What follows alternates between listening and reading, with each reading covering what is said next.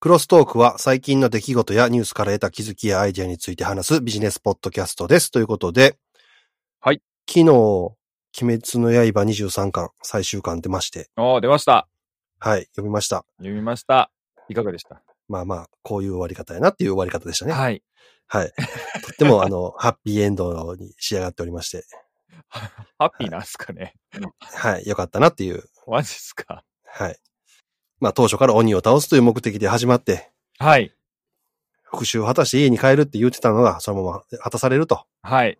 はい、いう感じで良かったのではないかなと。よかったですね。変に長続きしなくてよかったですね。ううん。ん。で、来週、うんまたなんかアップルが出すとか出さへんとか言ってますね。え、鬼滅のアップル鬼滅のアップ ル。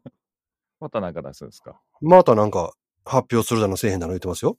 あらららら、新製品はい。ええ新製品が出るのか何が出るのかわかんないですけど、はい。 12月8日にまた何か発表があるんじゃないかという話が。ほう、はい。出すとしたら何でしょうね。あの、噂されてるヘッドホンとか、うん、うん、うん、うん、うん、エアタグとか、うん。うん、うん、うん、うん、うん、うん、うん。で、やっぱり Apple Watch の心電図がどうのこうのとかないんかな。ああ、そこね。そこが重要ですね。ういやん。で、PlayStation 5はまだ買われへ んと。いう状態が続いている高橋でござい ます。すみません。あの、プレステ5変えてないのの習字のアップデートはいらないですね。なるほど。そうなんですね。私も鬼滅見ましたね。まあ、そこぐらいかな。今週は。あっという間に終わった気がします。あ、でもあの、アップルの M1 シリコンのやつ、すごいいいらしいですね。はい、いいらしいですうね。ん、なんか動画編集用に買おうかな、買い替えようかなと思いましたね。うんうん。というすがです。はい。はい。そうだ、こあ、ちゃうわ。小ネタというか、今週あれだ、ヘッドホンをね、聞き比べしましたよ。おなんかあの、今まで3000円ぐらいのヘッドホンを使ってたんですけど、うん。あ、ゲーム用なんですけどね。はい。うんうん。で、ヘッドセットは1万弱ぐらいの2つ買って、聞き比べして、うん。好みが分かりました、自分の。はい。やっぱね、全然違う。全然違います。全然違うでしょ、そら。うん。ゲームやってて、臨場感とかそういう話だけじゃなくて、本当に敵の位置が、今までぼんやり右かな、左かな、だったぐらいなのが、何時方向で分かるぐらい違いますね。うんうんうん。うん、素晴らしい。ちなみにどこのメーカーのやつ使ってるんですか気に入ったのは、ハイパー X っていはいはうい。ブランドのクラウドアルファっていうやつをね、気に入りましたね。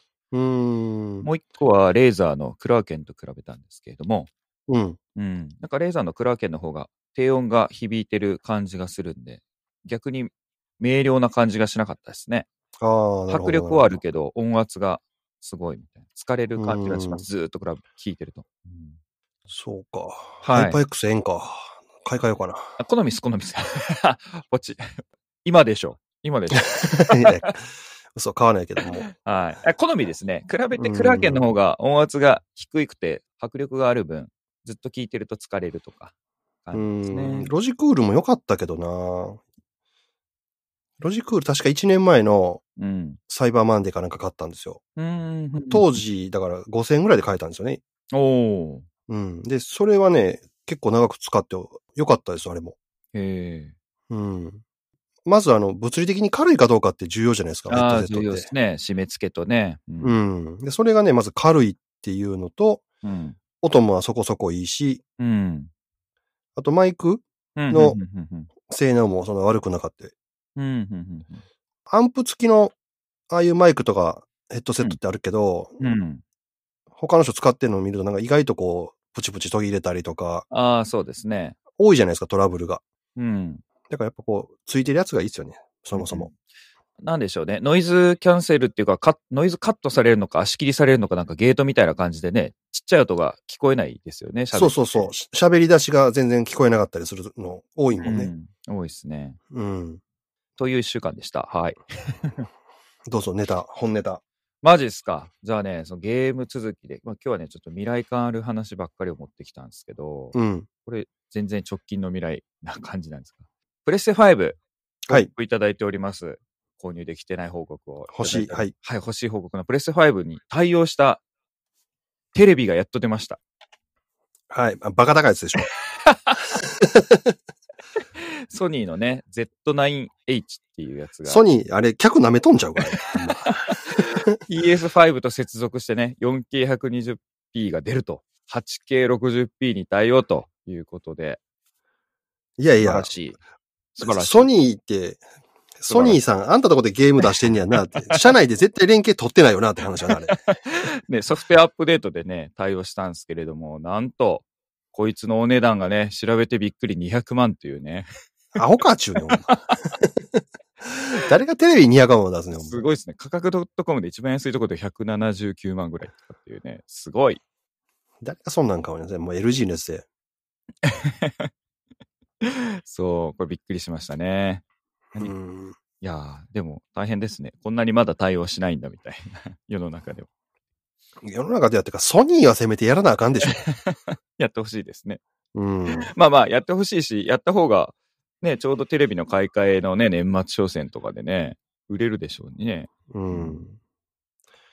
ソニーで言うと、ちょっとごめん、本ネタ中に。だから、あの、ウェナ3って頼んだんですけど、はああ、言ってましたね。うんい、届いたんですけど、使えないん ですよ。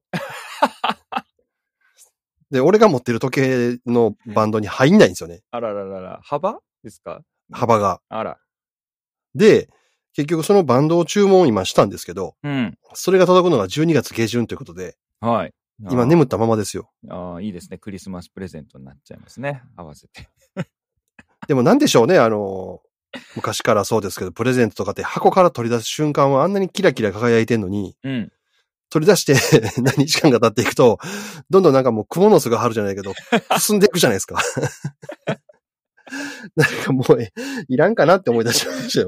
ええー、マジっすか買うまでが楽しい派ですかいや今回そんなことがあるとね、うん。結局。確にねしか、も、何が腹立つって、ウェナ3のリファレンスマニュアルみたいなのがあるじゃないですか。箱の中に入ってるじゃないですか。はいはい、はい。それパッて取り出して、最初にアプリ入れろって書いてあるんですよ。おうマで、ジ QR コード書いてあるんですよ。うん。でそれ読み取って、アプリ入れても、俺のウェナ3に反応しないんですよね。ほう。機器登録がまずできないんですよ。ほえ、なんじゃこれと思って、う。うん。調べてみたら、うん。ウェナアプリとウェナ3アプリは違うんですよ。へえ。そしたら、ウェナ3のうんリファレンスマニュアルの中にその QR コード入れとくなよって話じゃない そソれ、ニーアホかってい。そうれやばい。それやばいっすね。それはやらかしましたね。ほんで、わざわざまたウェナ3アプリをダウンロードしてやっとこうできたんですけど、連連携は。すごいですね。わ、それ、ウェナですかワナですかなんていう名前ですか 罠やな、あれ。ほんまに。あれはないやろ、あかんやろ。あかんっすね。それはあかんっすね。アプリ違うやつはあかんっすね。反してね、うホーん。ムポットミニですよ。うん。まあ、まあまあ、やっぱりいい音しますよ。で、うん。もう、ホームポットミニなんて出して電源つなげたら、うん。自分の持ってる iPhone つなげるだけで設定完了ですよ。早っ近づけるだけですよ。早っやっぱアップルすごいわ。やっぱね、そういうのあってね、やっぱ日本のメーカーのも含め使わなくなりますね。私ももう設定がめんどくさいからアップルに寄ってるところありますもん。うん。いや、ごめんなさい。途中で話取っちゃっいて。や、わかります。わかりますよ。そういうことですよね。うん。あ、ホームポッド出したんですか、ほんで。出しました。まあ、ええ音しますよ、これ。えー、そうなんですね。で、あとやっ ぱ、やっぱ置いててねうん、可愛いい。あ僕はポチらないんで大丈夫 です。大丈夫です。これあったらモテるよ、これ。部屋にあったうら。ん、あ僕全然モテたくないんで大丈夫です。それが部屋にあるとね、エイムが良くなるとか、エイペックスのね、ランクが上がると かだったら買いますけどね。うん、 そっちか。あうん。全然。それはないですね。いや、そのゲームの話だから俺ゲームの話していいはい、してください。今週 YouTube 見ててう。んまあ全然これ最近のニュースでも何でもなくてう、んたまたま俺のタイムラインの中に表示された YouTube なんですけどう、んノーマンズスカイというゲームがありまして、プレイステーションとかのゲームなんですけうんはいど、はいはいはい。なんか宇宙を旅する、いろんな惑星を冒険してとかっていうようなはいゲームらしいんですが、これがですね、はい。ものすごいアップデートを繰り返しまくってう、ん。今神ゲーになってるという YouTube 見つけましてね。えー、ノーマンズスカイ。あ、はい。これ見たことある。なんか2、3年ぐらい前に出たいや、結いや構前のゲームなんだですよ。だいぶ前ですよ、これ。あの、コンセプトはすごい面白そうだなと思ってたんですけど、なんか YouTube の昔見て退屈そうな感じだったんですかそう。最初出た時は、うんもう世界、世界じゃない、宇宙中を旅できるし、うんいろんな宇宙の生態系があるし、そうそうそうそ本当にもうやることがもういっぱいあって、うんもう一生遊べるぐらいのゲームのコンセプトで出たんですよそ。で、最初のネットワークの同時接続は本当に数十万バーンと最初売れたんやけう。ど、ん1ヶ月後うにんもう数千にまで落ち込むぐらい、なんじゃこれクセクソゲ ーやんけっていう。そうそうそうはいはい。おいっぱい星歩いても全部同じ星やんけと。うん。やることあんまないやんけ。うん。一体何すんねんこのゲームっていうので、うんで、もう全く人気がなくなったんやけど、うん1年ごとにもうアップデートアップデート。しかもそのユーザーの意見を聞きながらアップデートを繰り返し、しかもそのアップデートが全部無料。ほうほうほうほうほうほう。まあイギリスのね、ちっちゃいゲーム会社が作ってるとこみたいなんですけど、でもそれで、もう今やね、うん。本当に一生遊べるぐらいのゲームになったらしええいつのアップデートですかさ ?2020 年のアップデーい。2019年のアップデートト。でもう19、年なんだ。へえ。はい。アップデートでもう本当に神ゲーになったと。ほうほうほうほ言ってた、本当に最初に言言ってです。もう言うたら最初古代広告みたいなんで、もう訴えたろかみたいなのばっかりやってんけど、う。うん。で、ちょっと前にも言ったじゃないですか、ソフトウェアって最初に不完全なものを出してもどんどんアップデートできるっていうんうんうんううん話うで、んでも、反対に言うと最初に悪いもの出しちゃうとうんうん、次買わないじゃないですか、こうやって変な悪評立つかうんら。うんうんうんうんでもこのゲームは、それひっくり返したわけですようんうね。んうん。で、しかも。もさっき言った数千のネット接続の人から、今はもうまた戻りつつあるらしい、だいぶ。おーすごいっすね。うん。そういうことができる。しかも、今回その PS5 の話もあるけど、うん途中にね、そのグラフィックの変更とかっていうのもあるんですよ。うんうんうんうんうんうんアップデートでう。ん。中に出てくるキャラクターであるとか、その宇宙船であるとか、うんいろんうなんうんオブジェクトみたいなのがもう綺麗になっていく。だからこれも、ゲーム自体新しくしなくても、うん例えば今度 PS5 に対応してっていうことをやれば、PS5 でもずっと生き残る可能性があるんですよね、これ。うん、 結構 P、今見てたら PS5 のローンチタイトルに入ったんですか、これ。ノーマンズがは入ってんの、はい、入ってますね。へえ、やば、めっちゃ進化してますね、本当に。すっごい進化したみたいで、こうやって巻き返すこともできんねんなと思って。あーこれ逆に、そのちっちゃい会社やったからでしょうかね、最初の売り上げだけでもう、要は食っていけるから、もうこれだけ集中しようぜみたいな、こうできたんじゃないですか、リソース。ですよね。だから、うんやめるっていう選択肢もあったわけじゃないですうんか。うんうんうんうんうんうんうん。えー、すごいねでも、俺らはもうこれにかけるって言って、でも、このかけた世界が結構ずっと残るじゃないですか、これ。うんうんうんうんうんで、この中の課金要素を作れば、ビジネスとしても、ゲーム一本出して最初の初動で打って終わりっていうんじゃなくて、ずーっと、うん。サブスクリプションにはなれへんけど、うん。ちょっとずつちょっとずつ稼げると。すごいっすね。うん要はそのゲームをやってる人の中での経済圏を作れるわけでしょ、うんうっんうんうん。て考えるとゲーム会社の夢あるなぁ思ってこれ。すごいですね。これは、いや、今、かなり VR でもできるって書いてある。そうそう、あ、VR 対応もしたね。ああ、うんすごいっすね。4K の 60fps 対応で、オーディオも変わってるし、ゲーム感も世界観もだいぶ変わってますね。で、もうコンセプトのあの、1844K 個以上の惑星に旅できるっていうのは変わってないですね。 でその惑星ごとの生態系もいろいろバラエティがちゃんとついたらしくって。ねえ。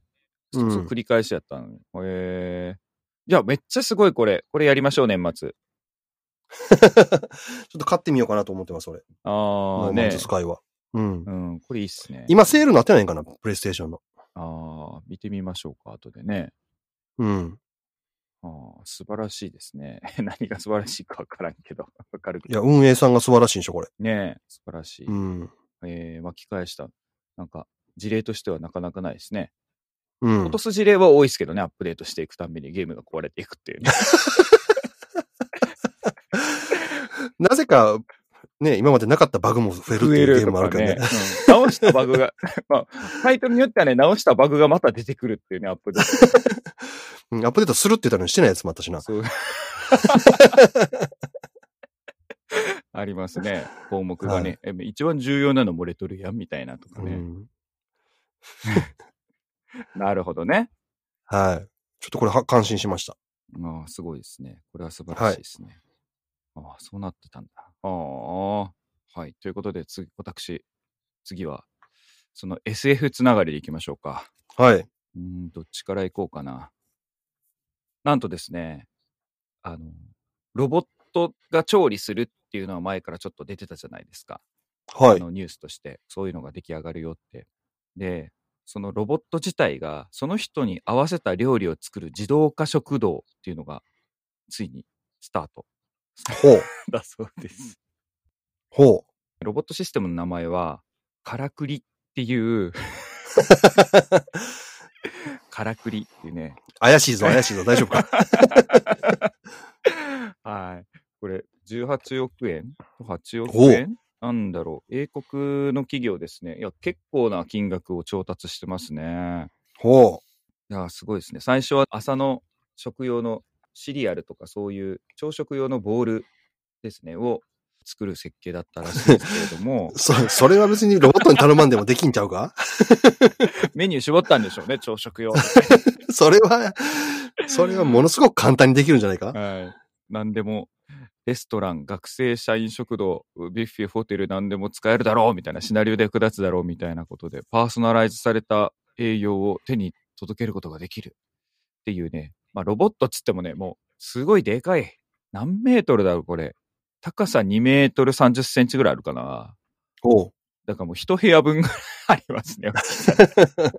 そこにいっぱいシリアル入れとくだけちゃうのよ、それよ。 シリアル倉庫ちゃん半分ぐらい。 すごいですね。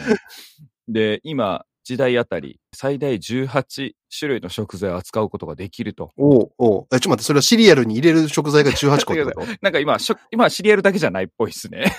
そうなあんだ。そうそようかそっうたそようか。だかった。ら、うんウェットフード、ドライフード、ソフトフード、ハードフード、あらゆる、あらゆる食事の材料を、お皿、ボール、または様々な食器に投入することができるって書いてあるんですけど、これなんか怪しいな。怪しいな。怪しいな。 調理するのか、本当にっていう感じですけどね。あ、調理するのかな並べてるだけなのかなちょっと怪しいですね。これどうやってそのパーソナライズすんのあ、ソフトウェアがなんかいるみたいですけどね。ああ、じゃああ自分で好みを言うのね。はい。だから、あの、自販機みたいな感じですね。めっちゃでかい。うんうんうんうんうん。はいあ、そういうことか。なんか血糖値とかそういうの見てやってくれるのかと思ったら、それを言うわけじゃないよね。はい。まあ、そのうちそういうのには進化するでしょうね。その人の、うんあの、苦手な食材とか食べてはいけないものとか。うん。うん。すごいですね。どっちかっていうと、宇宙食みたいな感じのもの。ああ、でも固形物もちゃんと出てきてるわ。あへえ。 あ。はい。 調理って、あの、切ったり貼ったりみたいなのはしないっぽい気がするな。これ怪しいな。怪い。しいなあまあまあ、それでもね、30億近いお金を調達したっていうね。はい。ものですごいね。ちょっと検索してみてください、からく。 ちょっと評価が怪しいな、これは。はいやー俺も SF つながりのでいくと、あの、ホログラフ、い。はいはいはいはい。ルッキングラスポートレイトっていうものが売り出されたらしくて、ほ写真う。うん。を見れるんだけど、今の iPhone でも撮れるじゃないですか。奥行きがある。うん、うん、うん、うん、うん、うん。一応奥行きも測れるじゃないですか、今の。うん、うん。 iPhone 12 Pro とかだったら、うん、ライダーセンサーとかっていうのがあって。うん、うん、うん、うん。で、その奥行きもちゃんと表示ができる。うーんとね、形で言うと、ほい。写真立てあるとしたら、写真立てに奥行きがある感じかな。ほうほうほうほう。写真立てに奥行きがある。ええうん真正面かならので見る感じですかね。はい。真正面から見ると真正面見えんねんけど、傾けると、ちゃんとその横み横面が見えたりとか、えちええょっとだけやけどね。っていうのが、この売り出されるらしくって、うんホログラフって言って。うん。これはまあ実際にこのリンクを見てもらったらいいんですけど、うん、うん、うん、うん。上下、もうあらゆる方向を見あて、まあ本当だ裏側はちょっとね、見えないですけど、うん。うん。こういうのができると。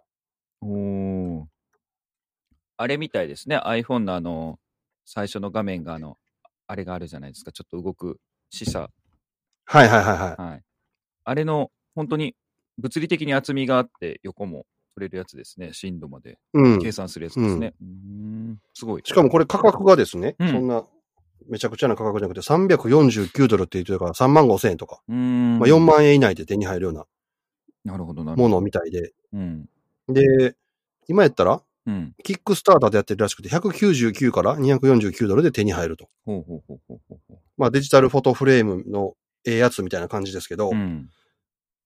これの、うん。もっとすごいやつを確かソニーが出してるんですよね。へえ、ソニーが。もまあ、それも何百万って言って、その業務用なんで、またソニーが。うん、出してるんですけど、それはね、3D のデータをうん。本当にこういう枠なしで投射するみたいな感じのやつになってて、うーん。それは、例えば車を作るとか、うんゲームのキャラクターを作るとかっていうので、実際作ってみたやつを 3D で表示させて、うん。どういうふうに見えるかっていうのをテストとかするときに使えますよ、みたいなうん。感じで業務用で、200万円とか300万円とかそれも、うーん。うん、あ、そうなんですね。作ってまししたよ。うん、だからホログラフって言って、あの、スターウォーズの世界でた。うん、うん、うん、うん出てましたけど、うん。うんこれ3万5千円ってことは、もうちょっとしたらこの枠なしではい、はい、はい、はい。とか、この枠が全部こう、透明というか、アクリルとかになってて、まあ、全方位から見れるとか、うん、うん、うん、うん。そのうちその枠もなくなるとか、うっん、うん、うん、うん。ていうのが、おそらく数年後にはもう出てくるなと。素晴らしい。素晴らしい。うんそうすると困るのはフィギュアの世界かな と。まあでも、後ろからとかも含めてってことですかね。見れないそとういけなそいうフィギュアとか。ああ、まあでも、ホログラフか。へえ、面白そこのモニターを買って、今度今フィギュアを作ってる会社は、もちろんまあリアルも残るんでしょうけど、うんそのリアルの 3D データを売ると。う。うん、うん、うん、うん。で、その自分が持ってるホログラフの機械何台か並べといて、そこに表示させて、毎日こう入れ替えたりできるじゃないですうか。ん、うん、うん、うん。うんなるほどね。みたいな、マニアの人は。確かに。だからこれ、出て、一番最初に買うのはそういうマニアの人たちがこうね、5台、10台まとめて買って、マニアじゃないです。アーリーアダプターです。フィギュアのオタク野郎たちが買ってね。 えー、あ、でも、面白そうですね。えー、4対3対2って書いてありますね。2って、 うん2ってが深さです、みたいな。深度がある。 2が深さで。うん。うーんあ、もう、でもこんな価格でそういうのが。そうそう。それと、あれやね、びっくりしたのが、今の iPhone でも、あ、そっか、こういうデータも取れてんやなっていうことが。うんうんうん。3D 撮影できますね。はい。だからさっき 3D のデータ売るって言ったけども、いろんな写真を iPhone で撮っときゃ、その 3D データ売れるかもしれへんなと。うん、まあ、撮り方とかも機材にもよるでしょうけれど、まあ、お手軽にね、素材がそうやって用意できることになって、コモディティ化しますね、こういうね。へーうんうんちなみに、あれですかあの高橋さん、そういう写真飾ったりとかってするんです かしない。しないですね。 僕もしないんで、うんこれ、いや、買って何しようかなって今考えてたんですよ。いや、買わないですよ。買わないけあ違ど、う違う違うそういうふうになる。買わないですけど、いや、自分が買ったとしたらね、購入うんうんうん。するとなったら、なん何の時に購入のトリガーになるのかなと思って考えてたんですけど。ああ。うんでもアメリカの家とかって映画で見るとね、写やたら写真飾ったってするじゃないですか、家族の写真とか。うんうんうんうんうん。だから向こうでは売れんじゃないですか、うんこんなんが。だからもう家族の写真 3D で。で、ホーンテッドマンションみたいに、廊下通ってたら、あの、おばあさんがいつもこっち見てるみたいになるってこと でしょ、ホログラフで。どっから見てもこっちそ見うてそうそうるそうみたいな。怖っ。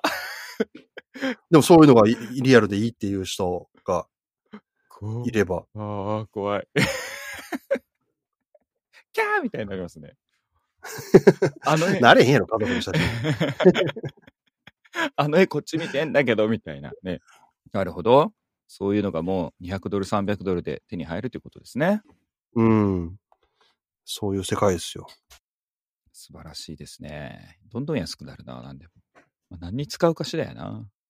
まあでも、アップルではね、これ発表されないですね。アップルはこういうものは作んないですからね。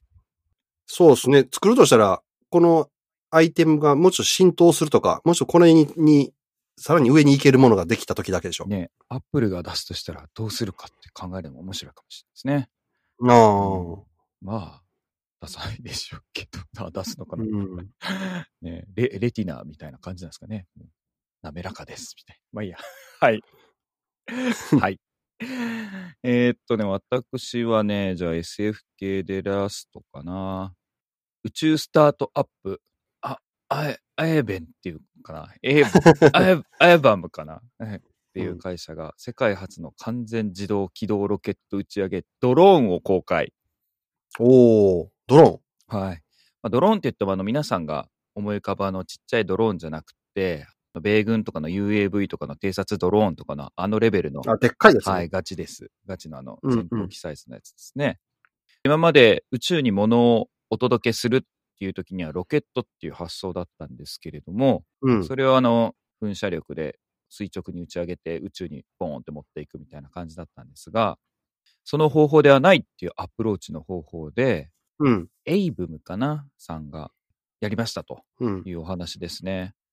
まあ、無人飛行機、ドローンで普通に水平に離着陸できるっていう状態から飛ばして、うんそこの先から高高度まで運ぶ第2弾のロケットをそこに積んでるっていう感じですね。ああ、じゃあ切り離すというか、そこからまたさらに上で発射みたいな感じだね。うん、みたいですね。うんなので、途中の段階に持っていくまでとかが飛行機になるという感じかな。で、そのドローンはまた帰ってくるね、この地上に。あ、そうです、そうです。なるほどそうでねす。あの、うんね、スペース X 社のはロケットが帰ってくるでしたけれども、うんじゃなくてドローンで、なので、ね、離着陸とかも簡単ですよね。これ多分手続き上も簡単になっちゃうんじゃないですか。ロケットを打ち上げる手続きと、ドローンっていうか飛行機を飛ばすっていう手続き。普通の飛行場があったらできるってことでしょうん。で、これはもう夢の話ではなくて、早速もう実機も出来上がってて、うんテストも終わってて、うんでもお客さんもついてるっていうやつですね。ほう、お客さんうん。はい。第1弾は、なんと米軍です。ああ、なるほど。なるほど。そこからなんか、偵察衛星みたいなの飛ばしたりとか。そうですね。米国防総省は探してたんですって、こういう、なんだろう、即時対応できる高高度に物を持っていけるっていう。ああ、そうか。すぐほんなら、設備を明日やってって言ってもできるんか。衛星さえあれば。そうです。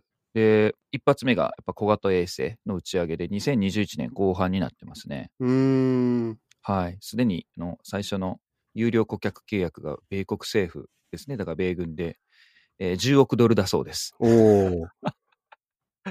もう今後9年間のミッションがもう決まってますね、この契約で。すごい、いね。でも、あそこ、あっちに上げて、こっちに上げてってすぐ対応できるってことやもんね。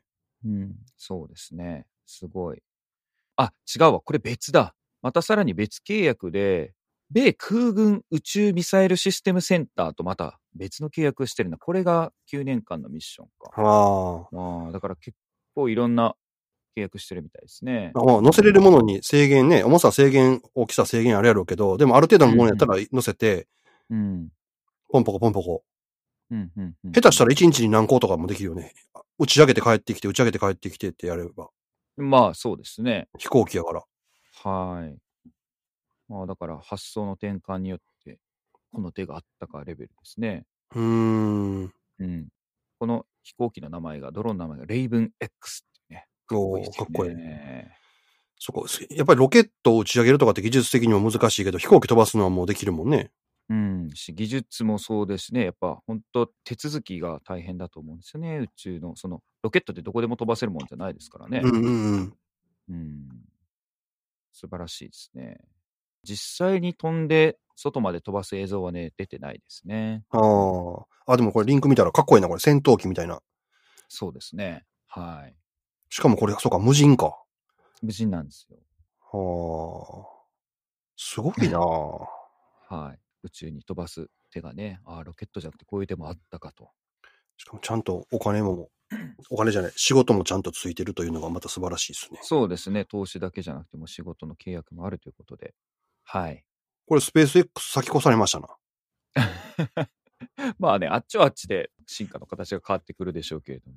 そうですねで。もこのビジネスもさ、結局個人相手するよりそう法人相手する方が規模大きくなるんでしょうんうんうん。まあそうですうっね。て考えると、これは完全法人向けビジネスじゃないですか。うん。これはもう夢を売ってるわけじゃないですからね。うん、スペース X はね、個人向けになんか人を宇宙で運んでっていう感じがメインに見えるんやけど、うんうんうんうんうん。うん、あれ荷物運ぶ感じじゃないでしょ、スペース X のやつは。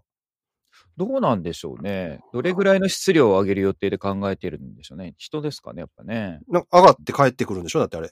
うんうんうん。なんか今までの報道の中にその物を打ち上げるとかっていうような内容はなかったように思うのあで、スペース X もう人飛ばしませんでしたっけあ人は飛ばしてるけど、物、はい。ああ、そうですね。うんう、ん、そうやんって衛星を置いてくるとかそういう話はなんとなく見たことがないので、まあ一応できるできないで言えばできるでしょうけど、なんかそうですね。例えばそれやったっていうのは見てない気がしますね。うんって考えると、やっぱりそっち、法人、うん 需要の方が圧倒的にその何十億ドルとかなんでしょだって。うんまあ、パーティーでね集まって、 宇宙行きてえな、みんな、イエーイみたいな感じだったんですけど、ね、バージンも行くみたいだぜ、みたいな、俺たちも行きてえよな、イエーイみたいな、EDM やってるから。やばいな、それ。はい EDM だけじゃないんじゃん、やってる。ドラッグとかやってないから大丈夫。まあやってるでしょうけど。 まあそれは置いといてですね、はい、まあね、宇宙でやろうぜ、みたいな、宇宙でパーリーだ、みたいな感じですよね。うんうん。まあでも、そういう宇宙のやつもね、ちっちゃい荷物をあげたいっていう話から、なんか人が飛びたいっていう話もあれば、ね、月まで行きたいっていう話もあるし、こういう衛星をね、バンバカ上げるっていう、目的も変わってきますし、やり方も変わってきたっていうことは、どんどん、やっぱ市場が今膨らんでるところでしょうね。うん。いろいろなサービスメニューが増えてきてるってことですもんね。まあ、世界ではね、もう、サイバー空間もそうやし、宇宙空間ももう本当に戦争うん、みたいなもんや言うてるからね。そうです、そうです。戦争ですよ、本う当、うんん。もう、あんまりこう、未来未来じゃなくて結構血生臭いうんそうですねね、話もあるみたいからな。うん。まあ、戦争は、ね、昔のようなあれっていう泥臭い、あれまではしないでしょうけど、でも、まあ、普通にね、情報のそういう争いとか、うん。安全保障の分野ですからね、まず、サイバーもこれも。うん、完全にね。うん。だからね、もう、思うねん。最近、このクロストークちょっともうどうせあんまり人、あんまり人要さん聞いてないからもう、うん。むちゃくちゃ言うたろう思 て。尖って。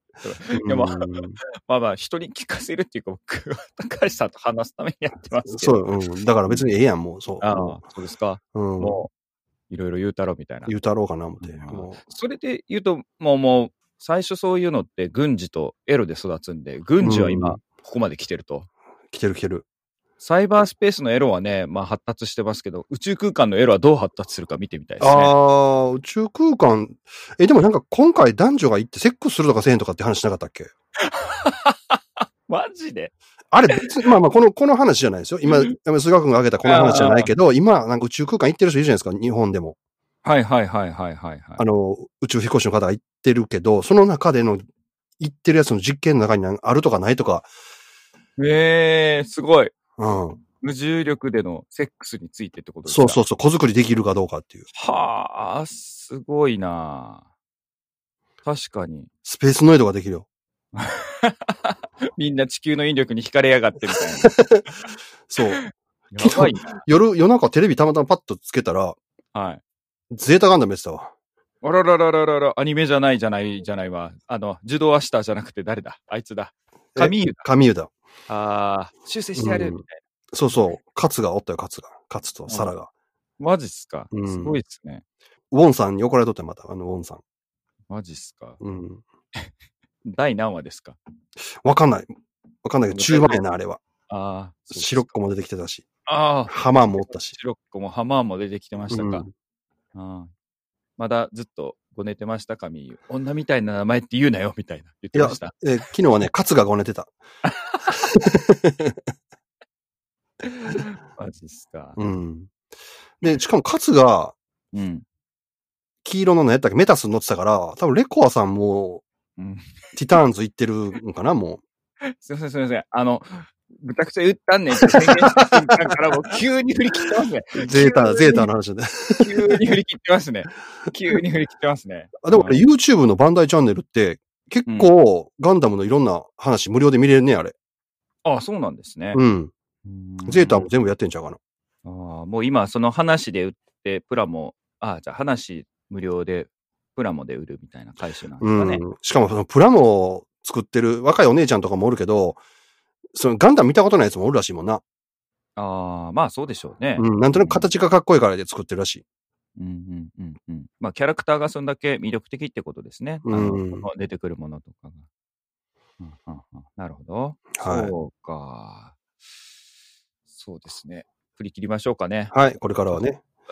12月からもちょっと助走して。はい女装はせんでん。あ、女、あ、女装って、そういうこと。おっと、もう振り切ってますね。いきなり女の格好してどないすんねや思ったんや。ちゃうねん女装な。お姉系チャンネルみたい な。シーズン3お姉系チャンネル。マジっすか。それいいな。それおもろいな。あー誰も分かれへん、女装俺らして ても。朝から見て女装せながら。家庭で止められる。何してんのあんたみた いな。ちょっと仕事みたいな。あ変なことなってきた。もともと変ですよ。大丈夫です。あそっか。はい。じゃあまあ今日は、この辺で締めます よ。はい。じゃあ今週もお聞きいただきましてありがとうございました。はい、ありがとうございました。まだまだね、あの、プレステ5の抽選販売の受付はしておりますので、皆さんも応募して、高橋さんにね、倍の値段で売りつけてあげてください。今週も良い一週間をお過ごしください。さよなら。